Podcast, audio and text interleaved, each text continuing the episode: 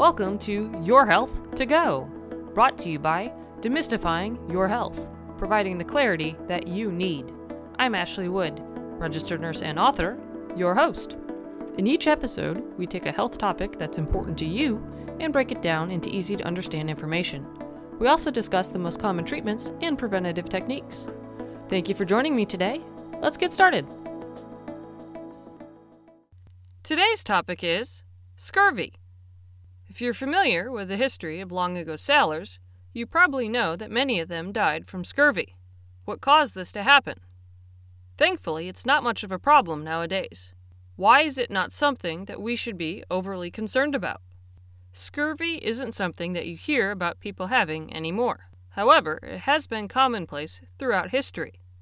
The ancient Greeks and Egyptians knew about it, and it happened during the Irish potato famine of 1845 and during the American Civil War. It's most known for impacting sailors on long sea voyages in the 15th to 18th centuries.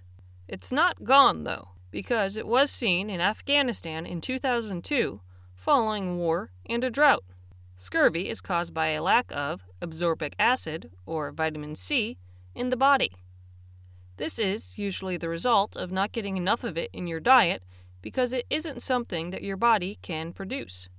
This can be from poor intake due to lack of fresh fruits and vegetables in your diet as the result of low income or famine. It can also be caused by illnesses that interfere with the body's ability to absorb nutrients, like anorexia, Crohn's disease, or throat cancer.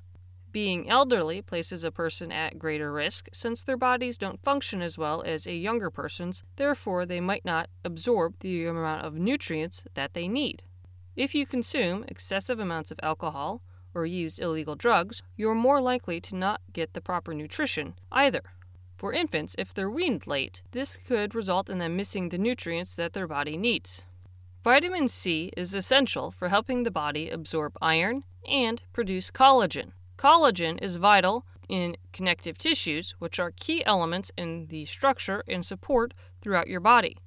Vitamin C also plays a role in the immune system, metabolism of cholesterol, and synthesizing neurochemicals for energy production, such as dopamine, norepinephrine, epinephrine, and carotenoid. Symptoms of scurvy don't appear until 8 to 12 weeks after the deficiency starts. Early signs are loss of appetite, weight loss, fatigue, irritability, and lethargy.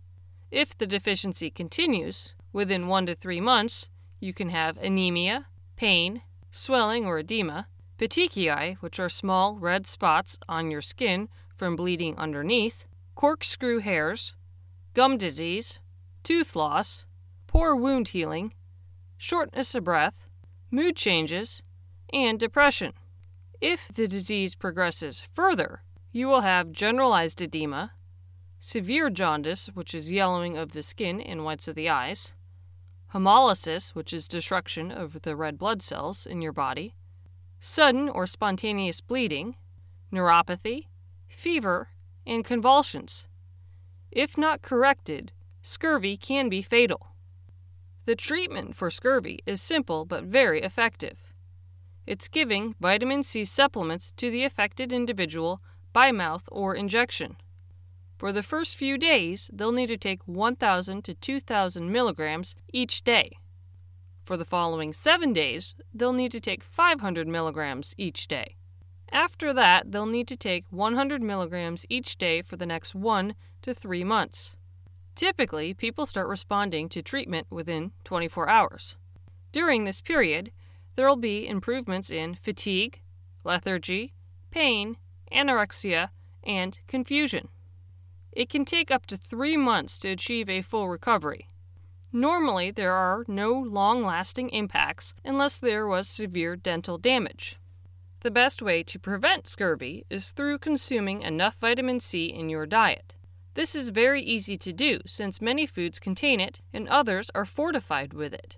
Some foods that are rich in vitamin C are oranges, lemons, strawberries, blackberries, guava, kiwi, papaya, tomatoes, carrots, bell peppers, broccoli, potatoes, cabbage, spinach, paprika, liver, and oysters. In addition, many breads and cereals are enriched with it. If for some reason you don't eat any of these, you can take a vitamin C supplement. According to the U.S. Office of Dietary Supplements, the recommended daily dosage is 40 milligrams for newborns to 6 months old, 50 milligrams for 7 to 12 months, 15 milligrams for 1 to 3 years, 25 milligrams for 4 to 8 years, 45 milligrams for 9 to 13 years, 75 milligrams for men, and 65 milligrams for women for 14 to 18 years, and 90 milligrams for men and 75 milligrams for women for those 19 years and older. For pregnant women, they should consume 85 milligrams per day. This should be increased to 120 milligrams per day while breastfeeding. If you're a smoker, you need to take in an extra 35 milligrams per day. For the most part, you don't have to worry about getting scurvy. The key thing is to make sure you're eating enough vitamin C. If you have any questions or concerns about scurvy, please speak with your doctor. If you would like more information, please visit Verywell Health's Scurvy page. Thank you for spending some time with me today. If you found the material to be valuable and helpful, please tell your friends about us. We're on social media, so like and follow us there to stay up to date on our latest information.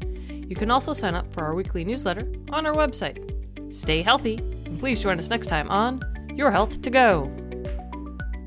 Now, time for the legal statement.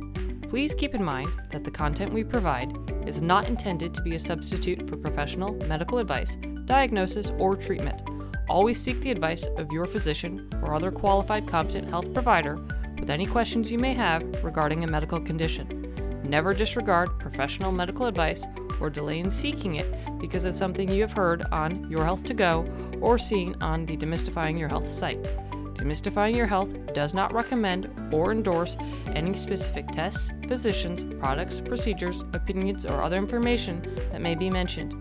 Reliance on any information provided by Demystifying Your Health, its employees, others appearing at the invitation of Demystifying Your Health, or other visitors to the site is solely at your own risk.